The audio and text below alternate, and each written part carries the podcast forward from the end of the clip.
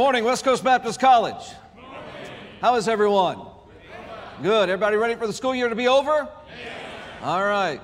Projects done, papers in, ready to ace the test. Yes, living on faith, aren't we? Second Corinthians chapter number 5. Second Corinthians chapter number 5. It is a joy to be with you. And uh, I love this place. I'm jealous that you get to stay here and uh, learn. Uh, I hope that you will soak it in. I wish many times I could go back to Bible college and uh, relearn some things and learn some things that I should have. Uh, so please take every advantage of this time that you have. It is a blessed, blessed time of your life. And I appreciate the opportunity to be with you this morning. And California is a great place to pastor. We need more California pastors. We need more California Christian workers. And uh, man, if God would lead you to be in California, God bless you. I'll help you any way that I can. Second Corinthians chapter number 5 this morning. Second Corinthians chapter number 5, and we have some very familiar scripture before us. We'll start with verse number 14. The Bible says, For the love of Christ constraineth us, because we thus judge that if one died for all, then we're all dead. And that he died for all, that they which live should not henceforth live unto themselves, but unto him which died for them and rose again. Wherefore, henceforth know we no man after the flesh, yea, though we have known Christ after the flesh, Yet now henceforth know we him no more. Therefore, if any man be in Christ, he is a new creature. Old things are passed away. Behold, all things are become new. And all things are of God, who hath reconciled us to himself by Jesus Christ, and hath given to us the ministry of reconciliation. To wit, that God was in Christ, reconciling the world unto himself not imputing their trespasses unto them, and hath committed unto us the word of reconciliation. Now then, we are ambassadors for Christ. As though God did beseech you by us, we pray you in Christ's stead, be ye reconciled to God. For he hath made him to be sin for us who knew no sin, that we might be made the righteousness of God in him. Let's pray, may we? Heavenly Father, we love you so much. And God, I thank you, Lord, for this place, for these teachers, professors, and Father, these dear students. And God, I pray, Lord, for the next few moments that you would free us of distraction, that you would help our ears to be open, and help us, God, to have our attention fixed upon you and upon your word. Father, I pray, Lord, for this student body, that you would keep them, that you would bless them, that you would lead them and guide them, that you would provide for them. God, that you would increase their faith, that they would trust you with their burdens. And Lord, that they would find you faithful as you truly are. God, bless our time together. Do the work that I cannot do. In Jesus' name we pray. Amen. Thank you for standing. Please be seated if you would. I would like to draw your attention, if I may, back to verse number 14.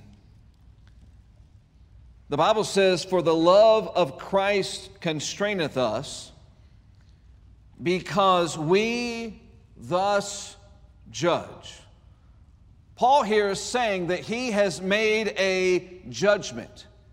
He has weighed the evidence and he has come to a conclusion. He has come to a decision. That decision is very simple. The verse continues that if one died for all, then we're all dead. And that he died for all, that they which live should not henceforth live unto themselves, but unto him which died for them and rose again. Paul said, I've made a judgment. I have come to a conclusion. I have made a decision. And it is very simple and it is very profound at the same time. And that is simply that if Jesus was willing to die for me, then I should be willing to live for him. Most of us are here because we have made a similar judgment, a similar decision. For most of us, if not all, there was a time in our life, whether at youth conference or camp or, or your home church or, or there at your house, where you made a decision that you were going to follow Christ with your life. That you were going to surrender your will, you were going to surrender your dreams. You were so captivated by the person and the love of the Lord Jesus Christ that you said, God, here am I, send me. Whatever you want me to do, wherever you want me to go, I am yours. You are God and I am the servant. And we made that decision that we were going to live for Christ. For me, it was when I was 17 years old. Our church had a church camping activity. We went canoeing and went camping and me and my youth pastor were the last two to go to sleep, and we were sitting by the campfire, and he was asking me all the regular youth pastor questions. So, what are you going to do after high school? What are you going to do with your life? What do you want? What do you think God would have you to do? And he began to talk to me about ministry and he began to talk to me about Bible college. And, and it was all new to me because I was from a church where nobody went to Bible college. And as we sat by that fire and God began to work on my heart, I left the campfire that night and I went into my parents' camper and I laid, and it, I grew up in Indiana, and it was humid during the summertime and a little muggy in that uh, camper. And I sat there and I tossed and turned, and I tossed and turned, and I tossed and turned. And I came to the conclusion, and I just said, God, if you want me to preach, then I'll preach. I made that decision. Beloved, most of you have made that decision. God, I'm, I will live for you. We have made that decision, but let me ask you, how's it going? Are you living out that decision? I don't know about you, but some days I struggle to live for the Lord like I, I ought to. Some days I struggle to find the motivation. Sometimes I struggle to find the love for people. Sometimes I struggle not to focus on the distractions and the vainness that can be the Christian life, but to keep my eyes fixed upon my Savior. Paul simply said, We thus judge that if one died for all, then we're all dead, and that he died for all, that they which live should not henceforth live unto themselves, but unto him. Number one, this morning, we see Paul's motive. Paul was motivated, driven, compelled, held in place by the love of the Lord Jesus Christ. We see that in verse 14. The Bible says, For the love of Christ constraineth us. Beloved, the best part of Christianity is Christ. He is that friend that sticketh closer than a brother. He is our strength. He is our peace. He is our portion. He is our joy. And when I find myself losing motivation, when I find myself uh, not at peace, when I find myself losing joy in the Christian life, I realize that I've taken my eyes off of my Savior and put them onto myself or something else. The best part of Christianity truly is Christ. For the love of Christ constraineth us what was it that held Paul on his course? Paul said that I may finish my course with joy. What was it that held Paul on that course? It was the love of the Lord Jesus Christ. Paul would go into a city and he would preach the gospel, and he would get death threats, and he would get thrown in prison, and he would get beatings, and they would stone him. And yet, he would go to the next town and do the very same thing. What was it that kept him going? What was it that drove him? What was it that motivated him? What was it that held him in place? It was the love of the Lord Jesus Christ. For the love of Christ constraineth us. You came to West Coast Baptist College. You came here because this is where you felt like God wanted you to be. You came here because Jesus died for you and you love him and you wanted to live for him. Beloved, let me ask you is it still the love of Christ that constrains you day by day? Is it still the love of Christ when you go out to the ministry that holds you on course, that drives you? Is it still the love of Christ that drives you when you're in that classroom? Is it still the love of Christ that drives you as you work in that ministry? Is it still the love of Christ that is your main motivation for the Christian life? God wrote to the church of Ephesus in Revelation chapter 2, verse number 4. He noted their labor, he noted their works, but he says to them, Nevertheless, I have somewhat against thee, because thou hast left thy first love. Beloved, if we're not careful, we will make the Christian life not about Christ, but about ourselves. We will make the Christian life not about ourselves, but about other things and we will begin to lose our motivation and we will begin to lose our peace and we will begin to lose our joy. And we're wondering, what am I doing here? Why am I going through this? Why do I have to keep all these rules? Why do I have to go to all these classes? Why do I have to put up with annoying roommates? We might begin to lose our love for the Lord Jesus Christ and remember why we came here in the first place. And remember that we were compelled, that we were constrained by the love of Christ to live for Him, to train for Him, to come to a place to draw closer to Him. We will lose sight of Christ and Christianity. Look with me, if you would, please, there in 2 Corinthians chapter 5, verse number 12.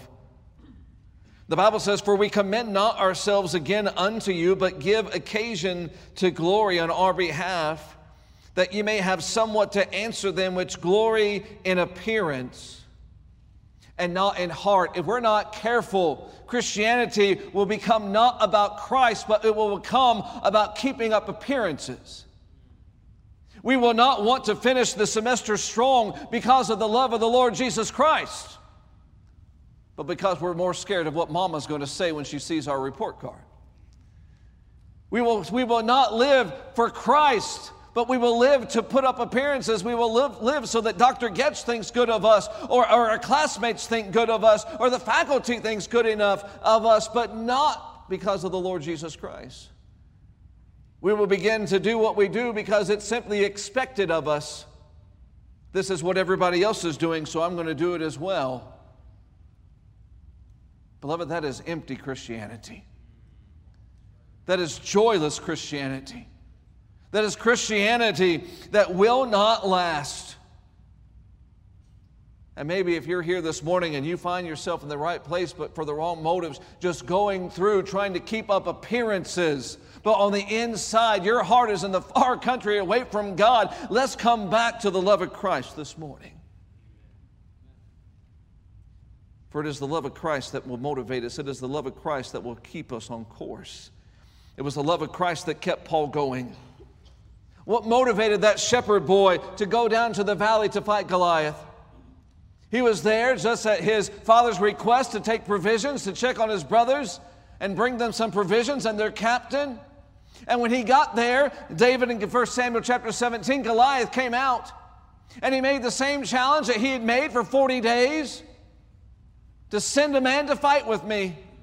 And David looked around, and not one soldier took him up. David wondered why. Eliab began to fuss at him, his oldest brother. He said, David, I know the naughtiness of your heart. I know your pride. You just came to see the battle. You just came to see, see some bloodshed. David looks around and says, What have I now done? Is there not a cause? They bring him to Saul, and Saul says, You can't do it. You're but a youth, and he a man of war from his youth. David, you can't win. As he looks around and as Goliath comes out, he sees all the soldiers scattered in fear. What was it that took that shepherd boy? Despite the objection of his oldest brother, despite the objection of the king, despite the fear of the soldiers, what was it that took him down there to fight that giant?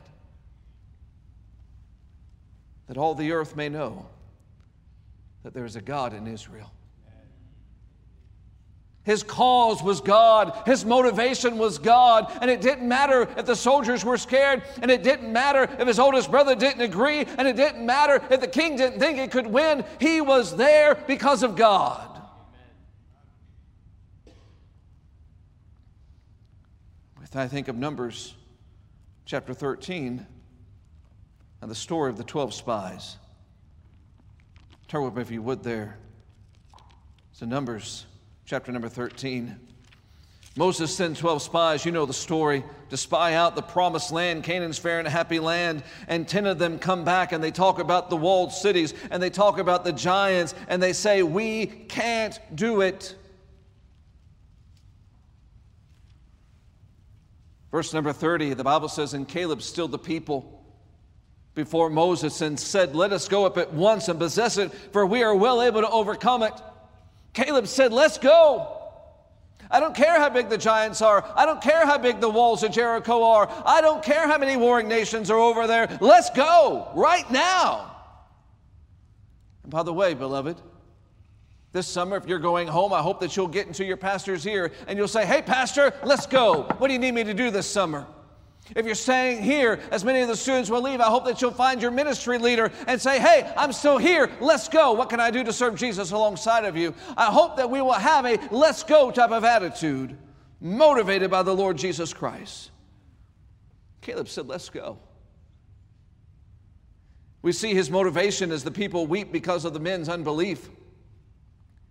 As chapter 14 starts, Caleb says to them in verse number 8 of chapter 14 If the Lord delight in us, then he will bring us into this land and give it us, a land which floweth with milk and honey.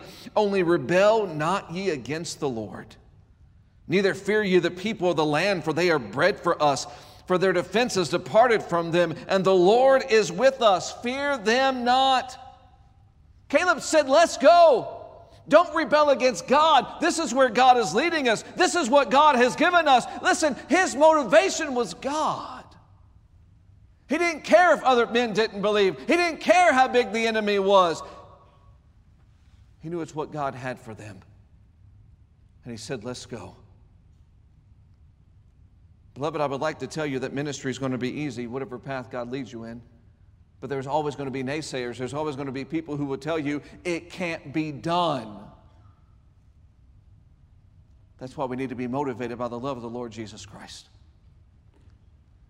That's why He needs to be our driving force. He needs to be our reason because it is the love of Christ that will constrain us.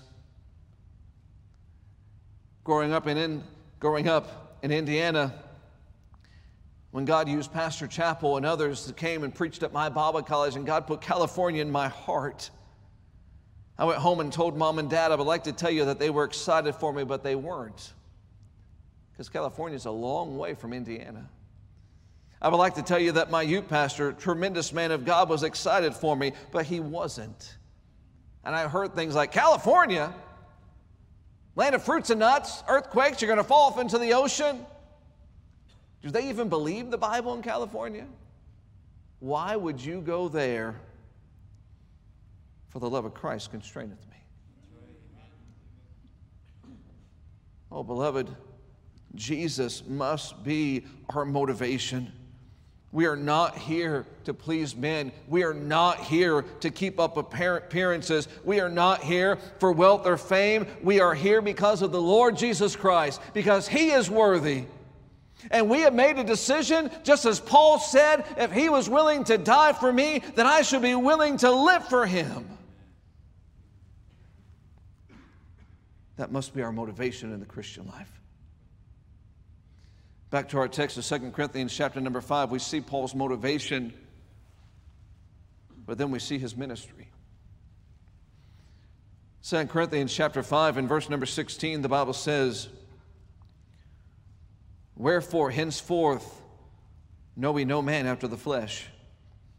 Yea, though we have known Christ after the flesh, yet now henceforth know we him no more.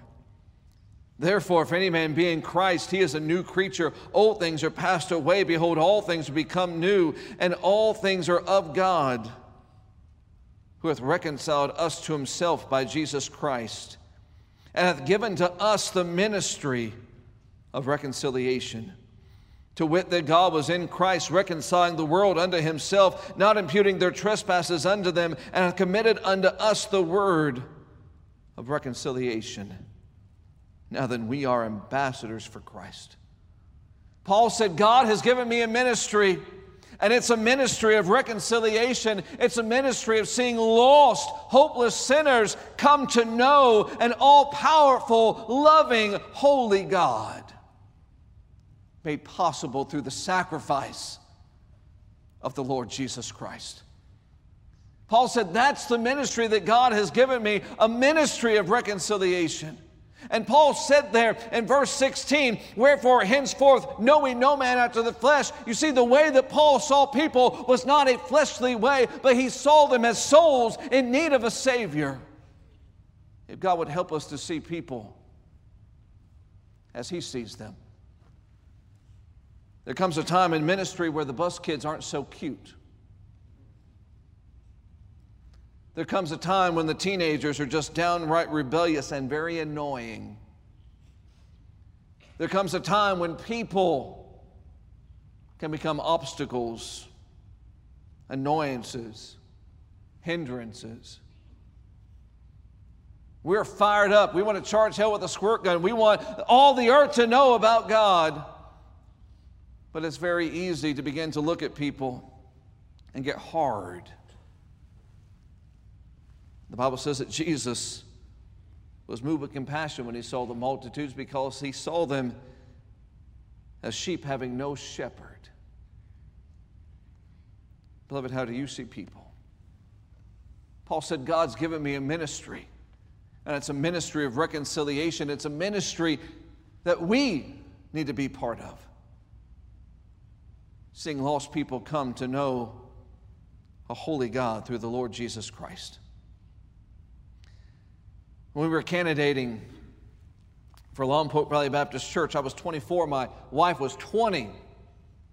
Never had the opportunity to work on staff somewhere, went right into the pastorate. My wife did not get to finish Bible college. We got the call to Lompoc while she was still finishing up her courses we were there and we were candidating, and they sent us out soul winning together. And we were knocking on a, uh, a senior mobile home park, and we met a lady by the name of Sue Bowen. Sue Bowen had been visited many times by the Mormon missionaries, as they call them. They had told her that she needs to come to their church. She, they had told her that she needs to give money or she has no hope of the afterlife whatsoever we went to Sue Bowen and we gave her the beautiful gospel of the Lord Jesus Christ. We told her that it was not by works, it was not by church attendance, it was not by giving money, for by grace are you saved through faith, we told her.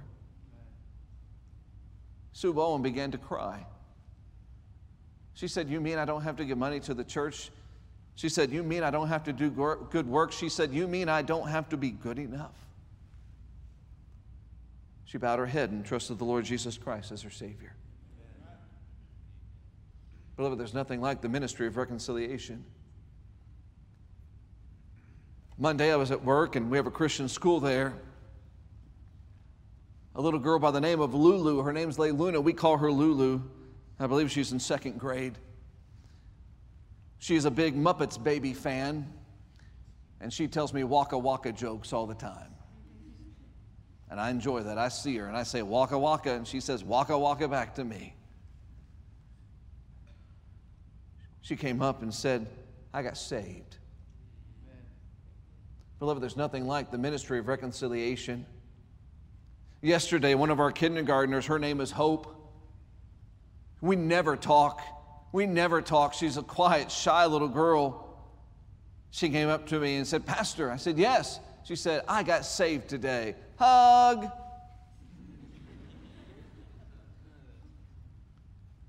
Beloved, there's nothing like the ministry of reconciliation. Paul said, God's given me a ministry, and it's to see people come to know Christ.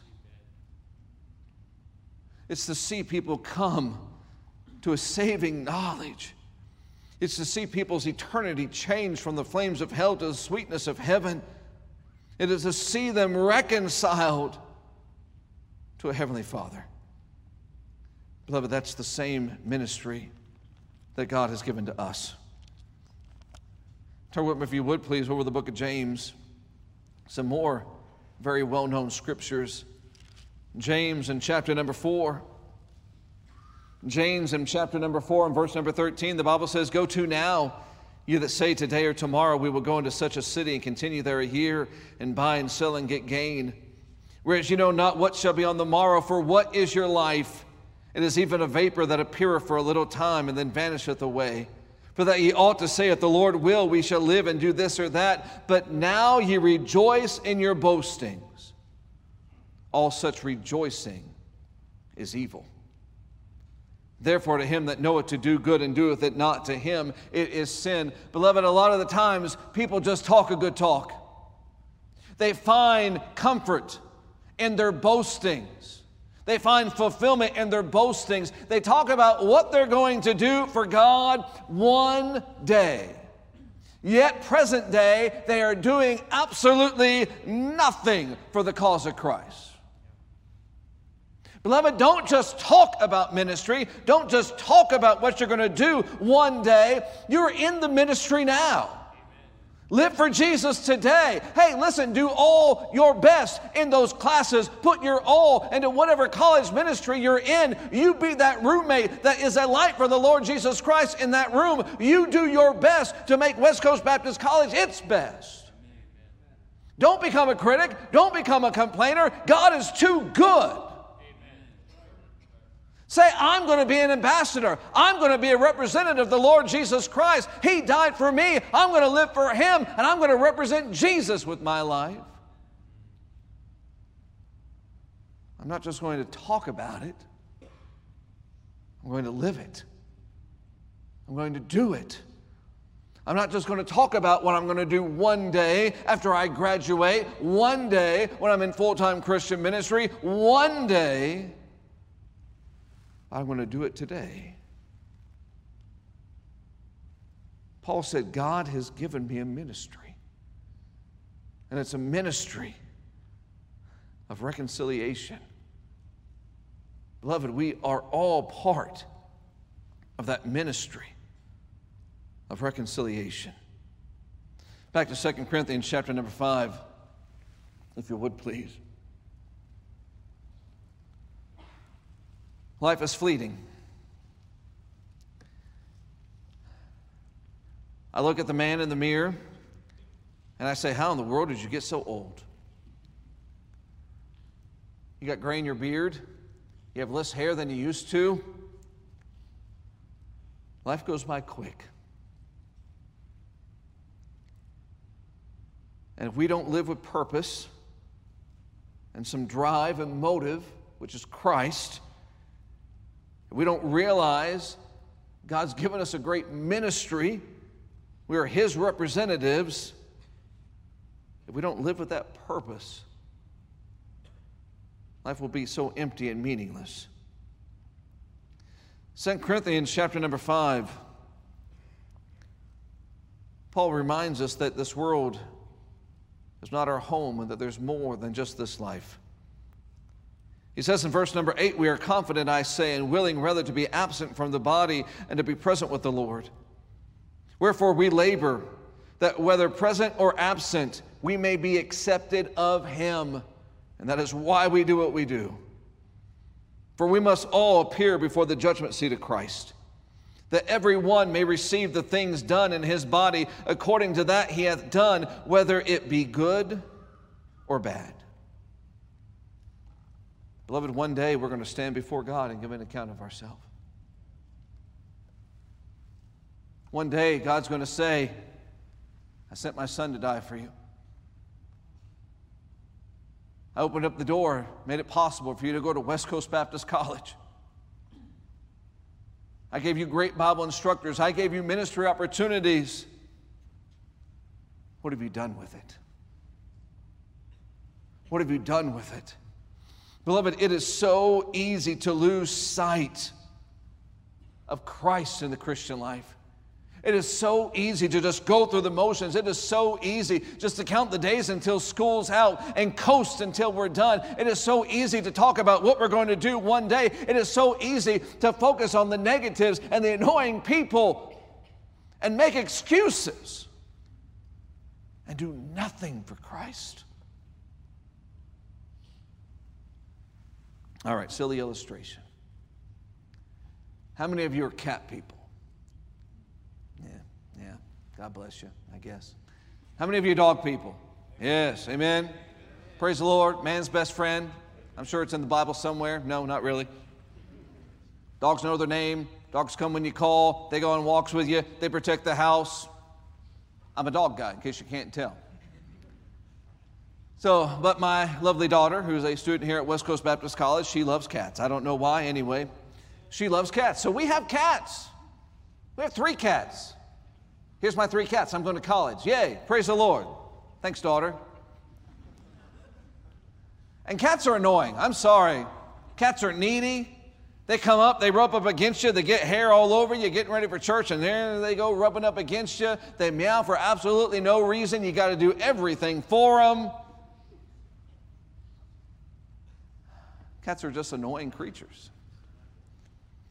We went through three cats. Got a cat, disappeared. Got two cats, disappeared. They leave you. Cats. But there's one cat that we have that if he wants some attention, I'll give it to him. I know, don't judge me too harshly. When he comes up and he meows, I will stop and I will bend down and I will pet him. When I'm sitting in my chair, if he jumps on my lap, I don't shoo him off. I will give him some love.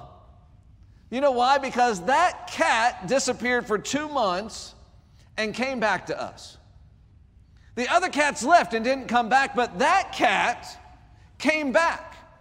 He fought mountain lions, he fought grizzly bears, he withstood crazy cat ladies, and he eventually made his way back to my house. You can't prove it didn't happen that way.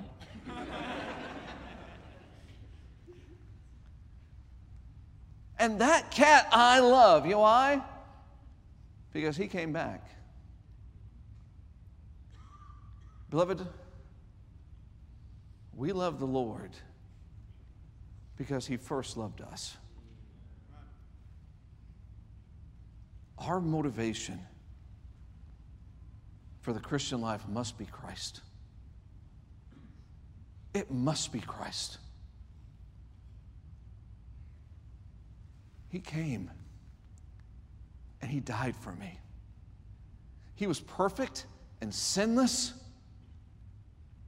but He took those nails, those beatings, that stripe, the spit in His face for my lies and my pride and my anger and my sin. He did that for me. If He was willing to die for me, then I should be willing to live for Him. It's a joy to talk to God in prayer. It is a joy to read His Bible. It is a joy to sit in class. It is a joy to train for the next step. It is a joy to tell people about Jesus. It is a joy to serve Jesus. But if we lose sight of Him, it becomes vanity, it becomes mechanical. We become critics. Nothing is right and everything's annoying. Nothing is sweet and nothing is joyful. Because all of that is found in the person of the Lord Jesus Christ. I've had the privilege to pastor 19 years yesterday. I would like to tell you that every church member has liked me, but they haven't. I would like to tell you every deacon has been on board for every decision I've made, but they haven't. I would like to tell you that the city was extremely kind to us during COVID, but they weren't. I would like to tell you that we've always had enough money and laborers, and the church has always been unified, but that's not true. But do you know what has been consistent? My Savior. He has been with me every step of the way. He has picked me up when I have fallen. He has given me strength when I am weak. He has given me peace when I'm stressed out. Beloved, may God help us to be constrained by the love of Christ.